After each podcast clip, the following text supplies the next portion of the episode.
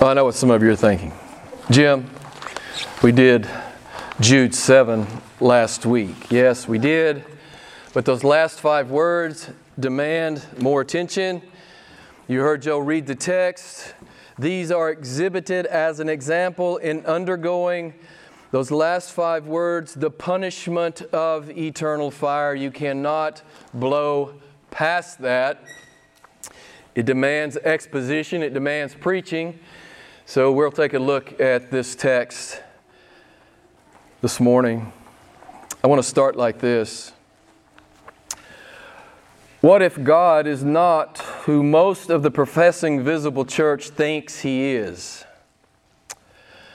What if God does not unconditionally love everyone above any and all other considerations? What if God doesn't have a wonderful plan for everyone's life? What if God hates most of what your average human being thinks, says, and does? What if God really is an awesome, fearsome, unapproachable, consuming fire God? What if God is so terrifyingly holy that no mortal can see His face and live? What if God is dreadfully provoked at the insolent rebellion of mankind, your rebellion and mine? What if God is, what if God's anger and outrage burns against such self-important insurgency? What if God is genuinely indignant forever? It comes from Malachi one four. What if God is indignant forever at the arrogant sin of His haughty creatures? What if God says the beginning of wisdom is the fear of the Lord, and you have never feared Him at all? In fact, you're utterly indifferent toward Him every day of your life. And now I'm going to read Scripture to you. What if God, desiring to show His wrath and to make His power known, endured with much patience vessels of wrath prepared for destruction, in order to make known the riches of His glory for vessels of mercy, which He has prepared beforehand for glory? Most of you will recognize Romans nine twenty-two and twenty-three. Regarding Romans nine, the text I just read, I've got a few questions here from Francis Chan's book. It's entitled Erasing Hell. These are his questions and these are my responses. This is what Francis Chan asks. Is Romans nine saying what I think it's saying? The answer is yes, of course, it's saying exactly what you think it's saying. He asks, if this is true about God, why hasn't anyone told me this before? My answer is because the visible church is almost universally preoccupied with organizational preservation over the proclamation of the glory of God in the exercise of His sovereign purposes. Why hasn't anyone ever told me this before? That God is like this, that this is how God does business. You guys know better. You guys have been well taught. But in your average church, they don't know anything about Romans nine. No one's ever told them about Romans nine. They skip Romans nine. Nobody wants to talk about it. Here's another question of Francis Chan. Is it because the church is embarrassed of this doctrine? Yes, they're embarrassed of the doctrine. The visible church is more concerned about offending men than they are concerned with offending God. We won't preach that. People won't like that. So maybe here's a good summary. Maybe most don't want to admit that the Bible reveals a God, this is Francis Chan, who is so free that He does whatever He wants. Your average church doesn't want this God in the sanctuary. Not the God who's this free. Not the God who's this holy. Not the God who's this sovereign. Right? He does whatever He pleases. This is the problem. Men insist on their freedom, but they will not allow God His. God, you can't sovereignly choose your people. We won't allow that. We don't like that. Don't teach us about that. And so we move to the second most hated doctrine in Scripture. What if the Son of God is telling us the truth? What if, as the Bible says, hell is the final destination for the vessels of wrath? And I refer you back to Jude, verse seven, last five words.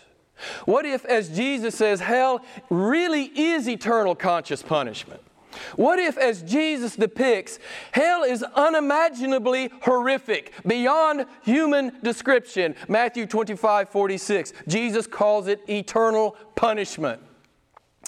So to borrow Chan's questions regarding the first doctrine, let's use those again. Again, Chan's questions, my responses. Is Jesus saying what I think he's saying about hell? Yes, that's exactly what he's saying. It's eternal conscious punishment. You can't mitigate it, and we'll go through that in just a few minutes. If this is true, why hasn't anyone told me about this? Because the church is not willing to talk about hard things, your average church. Because the visible church is almost universally preoccupied with organizational preservation. Now, you know what I mean by that, right? We got to keep people coming. We got to keep offerings in the offering plate. That's our first priority. Not the glory of God in the sovereign election of His people, and not the glory of God in the exhibit of His justice as He casts the sinner into hell. No, we don't want to hear about that, God. Don't tell us about Him. We don't want to hear that. That's not what I came to church for. I want you to pat me on the head and tickle my ears and send me home. The organizational preservation over the glory of Yahweh and the exercise of His terrifying holiness and the damnation of sinners. Is this because the church is embarrassed of this doctrine? Yes! Hell will not be taught in your average pulpit. I would say ninety percent, ninety percent of the pulpits. Hell will not be taught. Not bib- the biblical hell will not be taught. The visible church is more concerned about offending men than offending God. So we could summarize like this. Maybe most of, maybe most don't want to admit that the Bible reveals a God who is so free that He does whatever He wants. And it really doesn't matter what limitations the, the average pulpit puts on God. He is unconstrained. He does all His good pleasure. It doesn't matter, as I told you last week, it doesn't matter if you like it or I like it. All that matters is, did God say it? And if it's in the Bible, He has certainly said it. Men will not tolerate a God so holy that an eternal hell is a necessity. And we'll develop that thought as we work through the sermon. So Francis Chan, he hits the nail on the head here regarding the issue of vessels of wrath prepared for destruction and regarding Jesus' words regarding eternal conscious punishment. Chan asks, Chan says these doctrines, and I love this, Chan says these doctrines push us to ask this question, just how high is my view of God? Just how high is my view of God? Both of these doctrines drive, drive the thinking person to the ground, face down. Just how high is your view of God? And so, yes, Chan is exposing the, the primary problem in what is called the modern church, a very, very low view of Yahweh.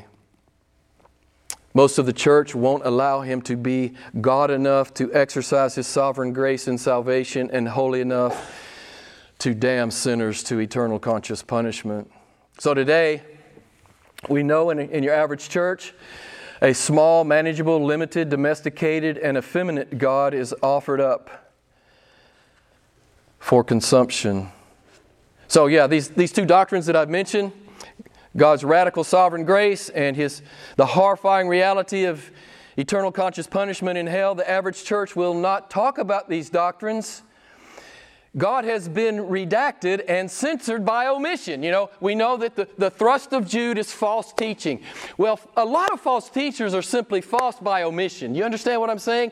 They just simply won't tell you all that the Bible says. So their false teaching, it's censorship by omission. We just don't ever talk about it. We don't ever talk about Romans nine. We don't ever talk about Jesus' words in, in Matthew twenty-five about etern- eternal conscious punishment. We don't talk about it. We never talk about it. we never bring it up. Because I'm more concerned, the average preacher, I'm more concerned that you'll be offended than I am concerned that God will be offended. Well, I've already made this confession to you. Made it to you last week, made the week before, right? God's my first priority, and you're my second. The sermon is my worship. And I don't, I don't take the edges off for anyone. Your average church doesn't want to talk about a God who is this high, this holy, and this free. Right? You know, I've had people say to me, well, I could never love a God who would do that or act like that or be like that. Like that matters. Like that matters. Like it matters how you feel. I told you last week, what matters is what's true. That's what matters. And a, and a, and a preacher that has any integrity will stand in the pulpit and tell you what's true. Tell you what's true. God's truth is truth no matter how we feel about it. I like what Chan says about this, Francis Chan. He says, it's time to stop apologizing for God-ordained realities and start apologizing to Him for our slander. What's he talking about? The slander is the fact that we have censored God in the church, by and large, not this one. And, and, and those of you who've been here for the first two sermons of Jude, you understand, you understand the backdrop here, right? We're to contend for the faith, all of it, even the parts people hate. We're to, to contend for the faith. If you missed the first two sermons, um, I invite you to go out on YouTube and listen to them, or you can go to my podcast site at Pastor Jim Podcast. Uh, it's out there as well. I noticed as I begin to pr- prepare uh, the sermon here based on verse seven of Jude, um, we see those last five words there in verse seven. Obviously, we understand this is a reference to hell. And I noticed in the rest of the book, verse four speaks of condemnation. This is in Jude. Verse five speaks of those who did not believe and were destroyed. Verse thirteen talks about the black darkness forever. Verse fifteen talks about executing judgment. Verse twenty-three talks about snatching the lost out of the fire. So we have all of these allusions here to to uh, to. to the concept and doctrine of hell. So I figured this is, I have to talk about it. I can't blow past those last five words in, in uh, Jude seven. This is the perfect time, because it's all over the book, the perfect time to sit down and talk about the doctrine of hell so clearly put forth in the Bible. You know, you read the Old Testament, and Yahweh unleashes divine anger and vengeance over and over and over. And the thing I love about it is He's completely unapologetic about it. He's not asking for your approval or my approval. He's not trying to win a popularity contest. He says, this is who I am. This is how I deal with those who hate me.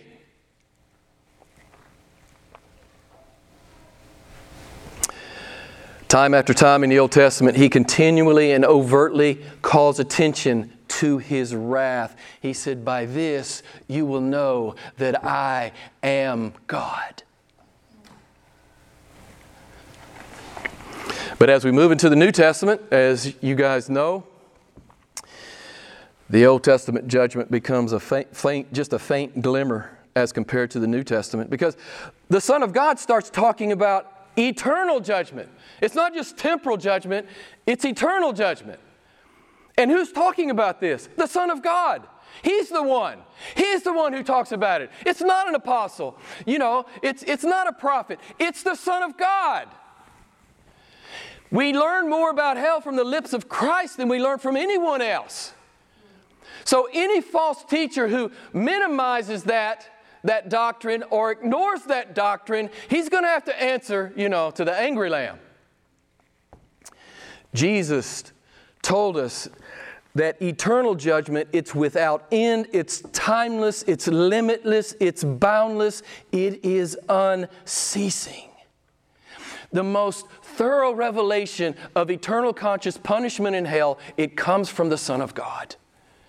It's the red words Oh, you're going to edit the red words? Okay, really? You're going to redact God by omission? I wonder how the Lord feels about that. I'm pretty sure I know. Consider this, after forever, God's wrath will only have just begun to be poured out.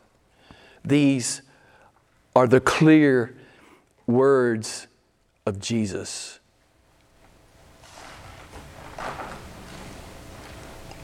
The provoked holiness of God knows no bounds. It is eternal and infinite. I'm going to give you a short, short quote here by Jonathan Edwards, you know, famous eighteenth century American theologian, probably the most famous theologian ever in the U S His comments on Revelation nineteen fifteen, which talks about the fierce wrath of God, he says this, "It would be dreadful to suffer the fierceness and wrath of Almighty God for just one moment, but you must suffer." He's talking about the occupant of hell. "You must suffer for all eternity. You must wear out long ages, millions and millions of ages, in wrestling and conflicting with the almighty merciless vengeance. You will absolutely lose all hope of ever having any deliverance, any end, any mitigation, any rest at all. And, and when so many ages have actually been spent by you in this manner, you You will know everything you have suffered is but a pinpoint compared to that which remains. Your punishment will be infinite." Some of you will recognize where that came from. Sinners in the Hands of an Angry God, his most famous sermon, or could we say infamous sermon. Um, the modern church, the modern church doesn't want to hear about a God like this. Don't talk to me. Don't talk to me like this. I don't want to know this. I want to, you know, believe that God loves me and has a wonderful plan for my life. That's my theology. That's my whole theology. My pastor said it when I was eight, and that's it. Can I say to you, submit to you, that the doctrine of hell, while hated and ignored and qualified, is indispensable to you as a Christian. Now, I'm pretty sure most of you, when you walked in here, you would not have been able to articulate that. You would not have been able to say, well, the doctrine of hell is indispensable. You say, well, Jim, make your point. Why is it indispensable? At least three reasons. If we do not attempt to grasp the scope, meaning, purpose, and implications of Christ's words regarding hell, we will never begin to get even some limited sense of His unapproachable holiness and terrifying magnificence. Hell defines the holiness of God.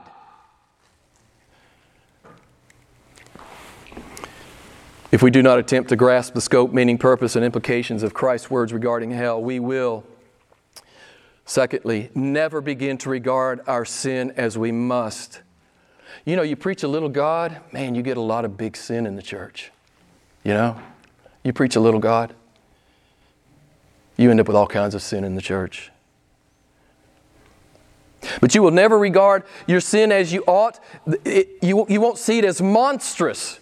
I love that word, monstrous and horrific, and a personal insult directed at Yahweh, deserving of infinite punishment. You know, David, King David employed no hyperbole as he wrote, "Against you, you only have I sinned," Psalm fifty-one fourteen. So, what? How does the doctrine of hell help us to, to, to, to understand about our Christianity? One, it defines His holiness. Two, it defines your sin. That's how heinous your sin is. It will take forever in hell. That's how serious your sin and my sin is. Thirdly, if we do not attempt to grasp the scope, meaning, purpose, and implications of Christ's words regarding hell, we will never begin to plumb the truly unfathomable height, breadth, and depth of Christ's finished work on the cross in our behalf. Consequently, our single-minded adoration, praise, devotion, commitment, obedience, and love for the Savior will be unavoidably diminished. What am I saying on this third point? The doctrine of hell defines His grace. It's back to Romans nine, twenty-two, twenty-three. We will behold the vessels of wrath. And we will understand, we will understand the depths of grace that God has shown us, because we should be there too, but we're not, because of sovereign grace. Beloved, it's just so big. You know, Christianity's just, it's just so big, it's so huge. It's just, yeah. It's unspeakably huge.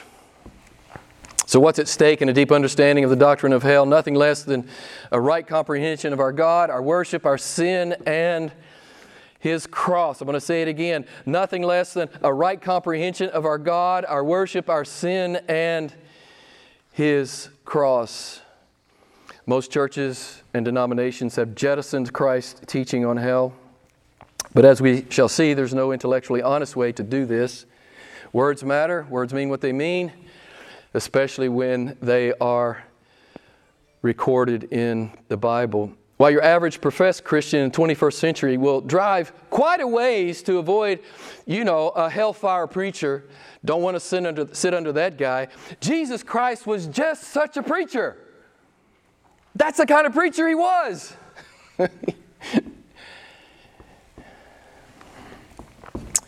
If you're biblically literate, it's no surprise to you that we learn more about hell from the lips of Jesus than anyone else. We've already talked about that. In, in a very broad stroke, Jesus said hell is real, it is eternal, it is terrible, it is deserved, and once there, it is inescapable. Let me just give you the scriptures that, that, that are uh, Jesus' words with respect to hell. The Son said, hell is a place where there will shall be weeping and gnashing of teeth, Matthew thirteen. If you want my notes, you're always welcome to them. Just ask me. I'm not going to give you the full uh, passage here. Jesus said, it is a furnace of fire, Matthew thirteen. Jesus said, it's a place of outer darkness, Matthew twenty-five. Jesus said, it's a place of eternal fire, Matthew twenty-five. Jesus said, it's a place of eternal punishment, Matthew twenty-five.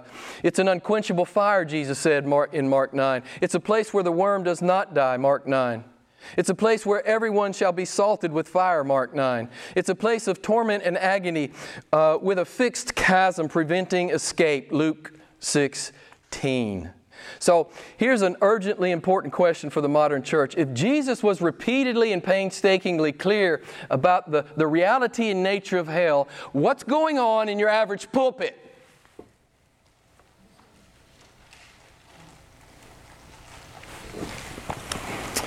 Why does your average pulpit go to such great pains to avoid preaching it? We all know why. We'll have a bigger crowd next week if we don't preach that stuff. Listen, if this doesn't drive you, if this does not drive you to the cross, then you're not understanding it. This will drive you to Christ. The high holiness of God and His wrath against sinners, haughty sinners. Man, it'll, you, you got to run to the cross. You need a great Savior. You know, if you preach the whole Bible, you realize, well, it's just, you know, it's not some casual thing I do. I belong to the church. I got to have Him. I got to have Him. I got to have Him now. This is what the Word of God does. It drives you. It drives you to Christ. It drives you to Christ. Yeah, who in their right mind would edit God on this? Yeah. These guys are in big trouble. It will not go well on the last day. So either Jesus, okay, let's let's just say this. Either Jesus is God and everything He says matters as much as anything possibly ever could, or he, He's a fraud and His words don't matter at all. So one would naturally expect that the average preacher, pulpit, denomination, church would at least have some modicum of, of integrity. But something has gone wrong in the modern church, and this is why Jude, is, Jude was already saying it. You got to contend for all of the faith. These false teachers are false by omission. They won't teach the people of God all the Word of God. They're embarrassed. They don't want a God this high, this holy, this free. They don't want Him. And you know what that is? That's a direct insult to Yahweh. It's a direct insult to Yahweh. You go to a church like that because, you know, you like to be soft and fluffy and, and happy-clappy, as M- Miles calls it, you know. If that's, if you know, don't think that God doesn't notice what church you choose to attend. Don't think that God doesn't notice that. For he certainly does. It's interesting that Jesus, most often, the, the, the phrase he uses most often to describe hell is weeping and gnashing of teeth. Why weeping? Doubtless the occupant of hell is utterly self-consumed with his own hopeless plight. But these are not tears of repentance. They are tears of self-pity. Why gnashing of teeth? This is evidence of the inhabitant's pain in hell, but also his rage. Why rage? In addition to his self, self-loathing and hatred of everyone else confined there, principally the rage of the resident in hell is directed at who? Who's that rage directed at? God. He hated God here, and he hates him even more now. This is one reason nobody comes out of hell. They hate him more now. They never stop hating him. They hate him forever. Ergo, they sin forever. You know? It's kind of what C S Lewis is alluding to as he describes the damned as successful rebels to the end, with the doors of hell being locked on the inside. What does that mean? It means if the, the price of the occupant of hell coming out is to love the Lord Jesus with all my heart, soul, mind, and strength, I won't come out. I hate him too much. See, I, I don't think this is appreciated. I don't think this is widely appreciated. I hate him too much. You know, people who say they're, people who act as if they're just indifferent toward God, right? That is hatred. That is hatred toward God. You know, it's like we talked about, where I forget now where I, where, where I was when I talked about it. But, you know, the thing with Kadesh Barnea, remember what he said? These people spurn me. They reject me. They despise me. That's what indifference is. That's how God interprets indifference, right? So, there's another kind of rage in hell. Who knows what it might be? Anybody want to take a guess? What if I tell you God is omnipresent? What would what would you? Huh? God's there. He's there. He's everywhere. You guys, you guys know the verse. Psalm one thirty-nine, eight, New King James Version. King David told us that if he makes his bed in hell, God is there. Some texts uh, use the word Sheol there, but I have other texts I can share with you. Roughly twenty different passages in both the, the Old and New Testament refer to fire in describing hell. Fire is also a recurring phenomenon in the manifest presence of hell. In his omnipresence and in his fiery veracity, God is there. Charles Spurgeon, that famous great preacher, says, "It seems more a wonder to meet God in hell than in heaven. He is the bliss of one and the terror of the other." Right? You guys know Revelation fourteen ten. The Lamb is there uh, as sinners are being tormented in his presence. We don't want to talk about a God like this. At least many people don't. What if God just does whatever he pleases? I'm going to ask, is that okay with you? Is that okay with you? Is that okay with you? You know, when you get to that point, you know, when you, you seem as beautiful, and it really doesn't matter anymore, you know, you're just so hopelessly in love with this God. Yes, he magnifies himself, but you know what else he did? He, he allowed himself to be debased for the salvation of his people. So, you know, I don't make any excuses. I'm not embarrassed. He's God. You're not. Shut up. Karen hates it when I say that, but we need to have some folks just shut up. I like what Francis Chan says about this. Yeah, this is a tough doctrine. Of course it's a tough doctrine, but he says, you know, you just got to read the Bible like an eight-year-old. You got to read the Bible like an eight-year-old. What does an eight-year-old take away from Scripture? And let's get into the Scripture. A few texts that point to the eternality of punishment in hell for all those who reject Jesus Christ. Daniel twelve two, many of those who sleep. Now, don't try to follow me. Uh, I'm going to go too fast, but if you want my notes, you're always welcome to them. Daniel twelve two, many of those who sleep in the dust of the ground, they will awake to everlasting life, but others to disgrace and everlasting contempt. Mark nine forty-two to forty-eight, hell is where the worm does not die and the fire is not quenched. Matthew eighteen eight, it is better for you to enter life crippled or lame than to have two hands or two feet and be cast into eternal fire. Second Thessalonians one nine, these shall be punished with everlasting destruction. I read somewhere where a guy said, and it kind of it caused horror in my mind. He, he, he says, this is like being eternally deconstructed. Eternally deconstructed as a being. If uh, our eight-year-old is not yet convinced, here's a few more texts. Revelation fourteen nine to eleven. If anyone worships the beast, the smoke of their torment goes up forever and ever, and they have no rest day and night. Revelation twenty ten and fourteen and fifteen. And the devil was thrown into the lake of fire and brimstone where the beast and the false prophet are, and they will be tormented day and night forever and ever. This is the second death, the lake of fire. And if anyone's name is not found written in the book of life, he was thrown into the lake of fire. Now, if our proverbial eight-year-old is still unconvinced, we have Matthew twenty-five forty-six, which ends the debate. I just want you to understand there's no legitimate debate here. Now, if someone is diminishing the doctrine of hell, they're just simply a false teacher. They're, they're, they're heretical. They're apostate. Okay?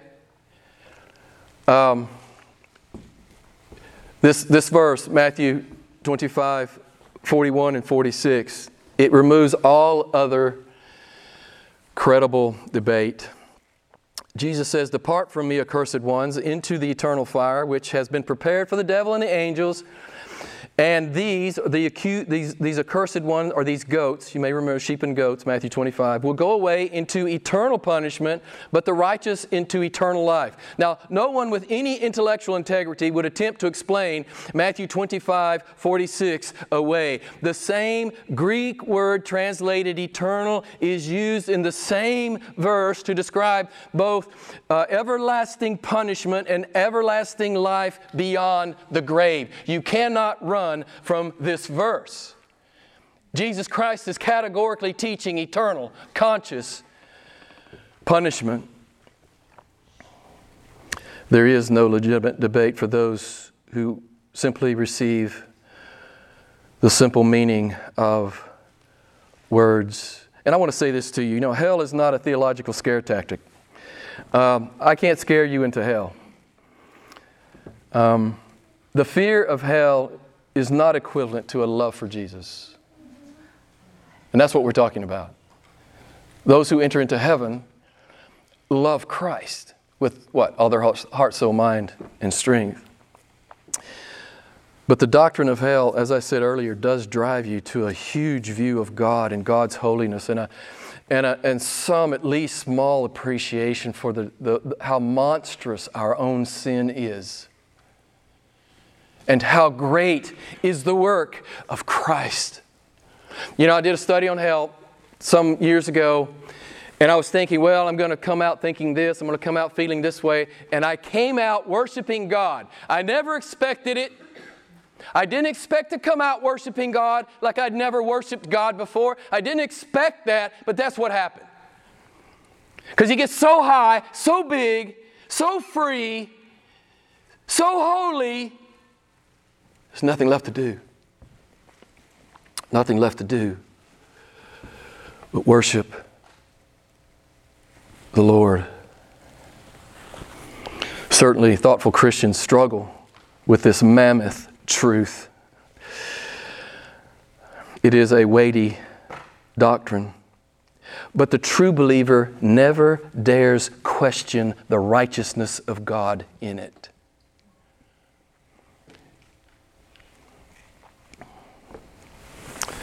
He's God, we're not. He does not need nor seek our sanction, our counsel, or our approval with how He judges rebellious angels and rebellious men. The problem for us is that we get God down on our level and we begin to think of Him in terms of, you know, as my seminary prof said, your average Baptist thinks God's a big guy. He's a big guy. He's kind of like me. He's a guy like me, but he's a big guy. You know, which is obviously blasphemous. You know, the psalmist says, Psalm fifty, twenty-one, God says this, you thought I was just like you. Right? I am not like you. I am infinitely above you. Beloved, when you start to get this high concept of God in your heart and your mind, worship happens. Worship happens. Humility happens, you know. Um, joy happens. Joy happens. I'm not a vessel of wrath. Why? Because of the sovereign grace of God. Not because I prayed some dumb prayer. That's not the reason. And not because I got baptized, and not because I'm a good servant at the church, and not because, you know, I do X, Y, as Miles says, Z, X, Y, Z.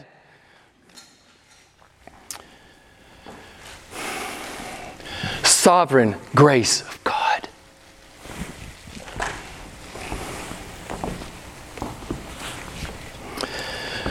And I alluded to this earlier, one of the most common objections to eternal conscious punishment. It's, the, it's just simply the math, right? I looked it up. Your average American will live seventy-seven point two eight years. Um, and some people say, well, why are they punished forever? I've already gave you one answer. The occupant of hell never stops sinning. He sins forever. He hates God forever. But the other answer is this. Our sin against God is infinite and eternal because He is infinite and eternal. When you sin against an infinite and eternal being, the consequence is infinite and eternal. So judgment is infinite and eternal because of who God is. We're back to a, a big, giant, you know, great, magnificent God, right? It, if, if you're understanding your Bible, you always get driven to that place, right? You always get driven to that place. The punishment for sinning against an infinite being must be infinite. I love what one theologian said. He said, if there were no hell revealed in Scripture, we would be compelled to infer it. Because of the greatness of God, the holiness of God, and the heinousness of our sin. We would be compelled to infer such a thing. Now, you guys have been around for a while, most of you. In reaction to Jesus' blunt, graphic, and horrifying description of eternal damnation, many have sought to try to explain it away and dispense with His words. The most prominent attempts to do this are universalism. Well, all mankind is saved because God's like that. Although God goes to great lengths and He spills a whole lot of ink saying, I'm not like that. I'm exactly not like that. Not all men will be saved unconditionally. The second one is universal restoration. At death or after some appropriate time in hell, the resurrected body and soul are redeemed. Okay, hell is not redemptive. It's not redemptive. Nobody's coming out. Nobody's coming out. Annihilationism. I know you've heard this one. At death or after some appropriate time in hell, the resurrected body and soul go out of existence. Now, there's only one big problem w- with all of these assertions. Who knows what it is? It ain't biblical. None of them. It's not in the Bible. It's fiction. It's fantasy.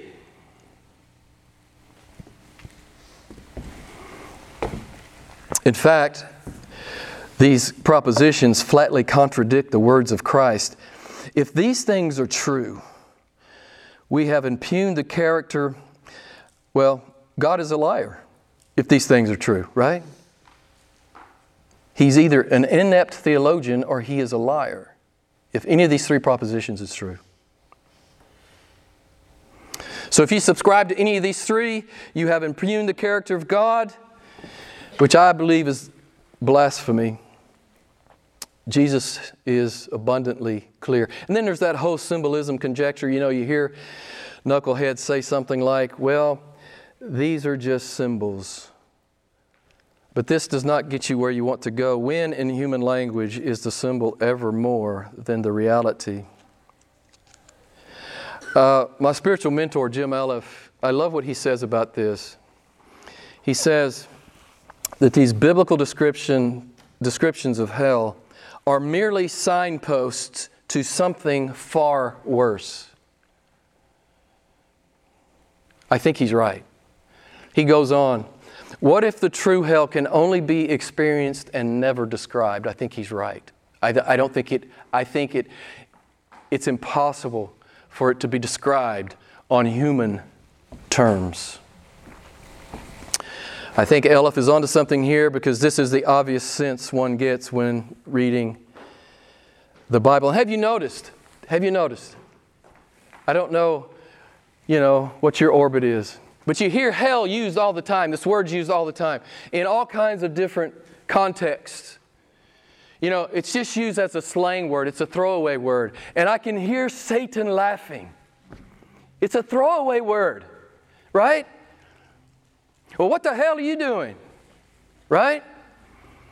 Well, that was that was that was great as hell. Whatever. You know, there's there's there's an endless. I, I thought I well, I'll write these down, but they're endless. There's so many of them.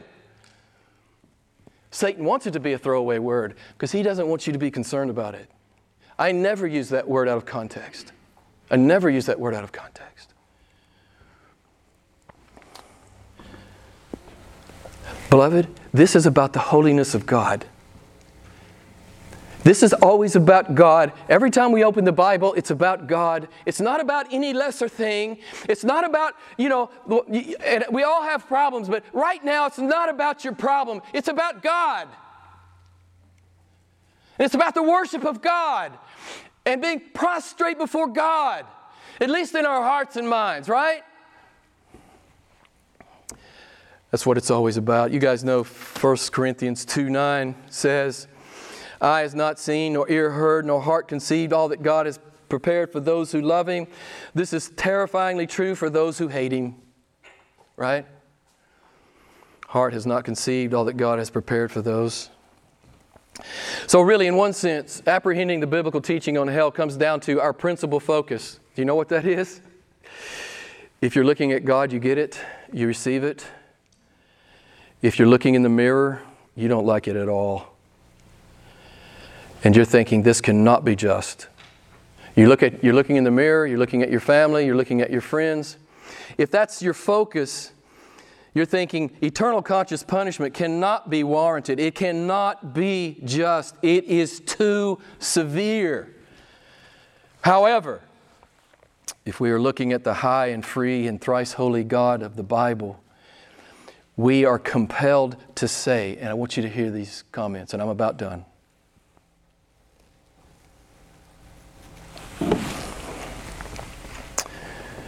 If Jesus says that eternal conscious punishment is just and right and necessary, and He does say that, how infinitely incomprehensible is the holiness of God? Again, this doctrine drives you to the God who is, not to the God I can manage, the God who is. Secondly, if Jesus says all of this about hell, how infinitely blameworthy it must be to treat the glory of God with indifference and contempt. You know, I referenced it earlier, but you know, there's just a lot of people who are completely indifferent toward God. This is unfathomable considering, you know, the fact that He created us. But it's just the hard heart, the hard, dark, dead heart of man. If Jesus has said all of this about hell, what infinite glory and purity God must possess that everlasting suffering is the fitting punishment for dishonoring and disobeying Him. You see where I'm going? I, this is taking us to this really high view of God, right? Really high view of God. It's where the church is supposed to be always looking.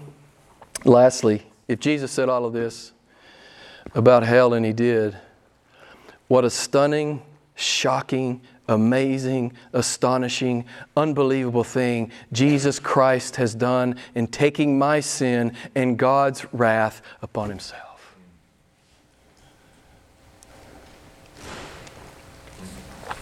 I'm going to finish up over in Luke sixteen. You can go with me if you want. It's a familiar passage, Luke sixteen. I'm going to start in verse twenty-two. Luke sixteen, verse twenty-two. These are the red words. Luke sixteen, verse twenty-two. Now it came about, well, first Jesus tells us that there's a rich man and a poor man, and the poor man is named Lazarus. So this is what we know going into verse twenty-two. Now it came about that the poor man died, and he was carried away by the angels to Abraham's bosom, and the rich man also died, and he was buried.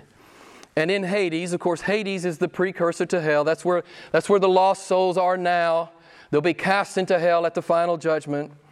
And in Hades, he lifted up his eyes, being in torment, and he saw Abraham far away and Lazarus in his bosom. Lazarus, again, is the poor man. And he cried out and he said, "Father Abraham, have mercy on me and send Lazarus that he may dip the tip of his finger in water and cool off my tongue, for I am in agony in this flame." But Abraham said, "Child, remember that during your life you received good things, and likewise Lazarus bad things, but now he is being comforted and comforted here, and you are being and you are in agony." Verse twenty-six. "And besides all this, between us and you there is a great chasm fixed, in order that those who wish to come over from here to you may not be able, and that none may cross over from there to us."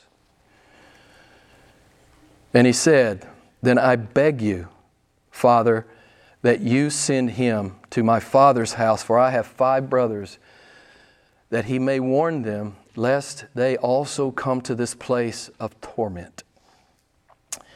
Verse twenty-nine, "But Abraham said, they have Moses and the prophets. Let them hear them." What did he just say? What's the whole focus here? What's the focus? I know there are many, there are several focuses we could look at here, but but but but I'm looking at this one here that that most people omit. What does he say there? You gotta look at the Word of God. What does the Word of God say?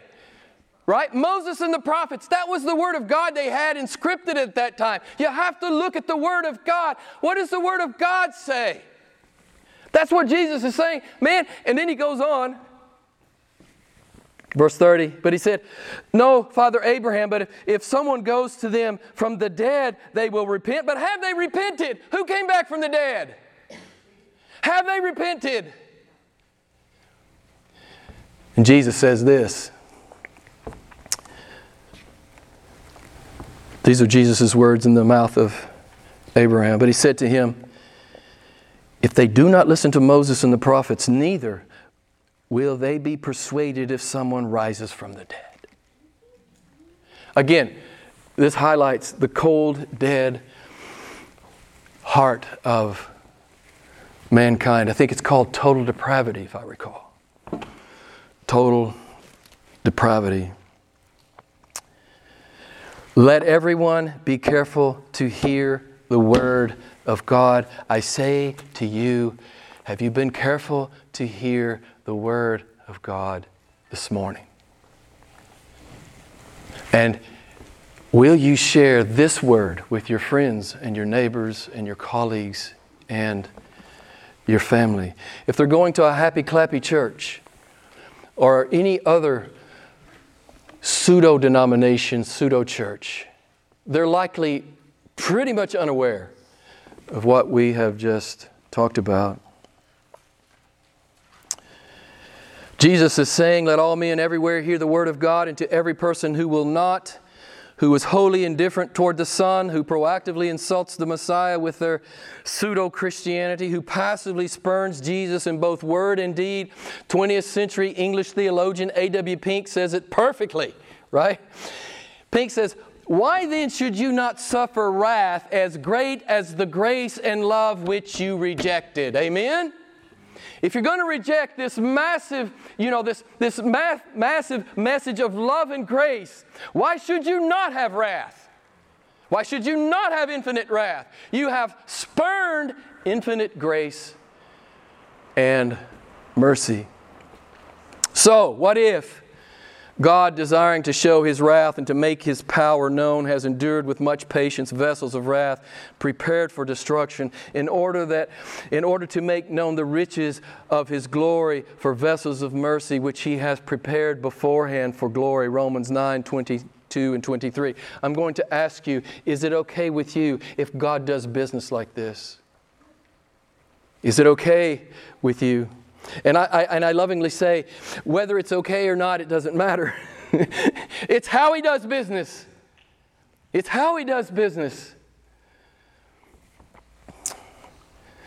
It's who God has declared Himself to be. He does whatever He pleases. Let's pray together.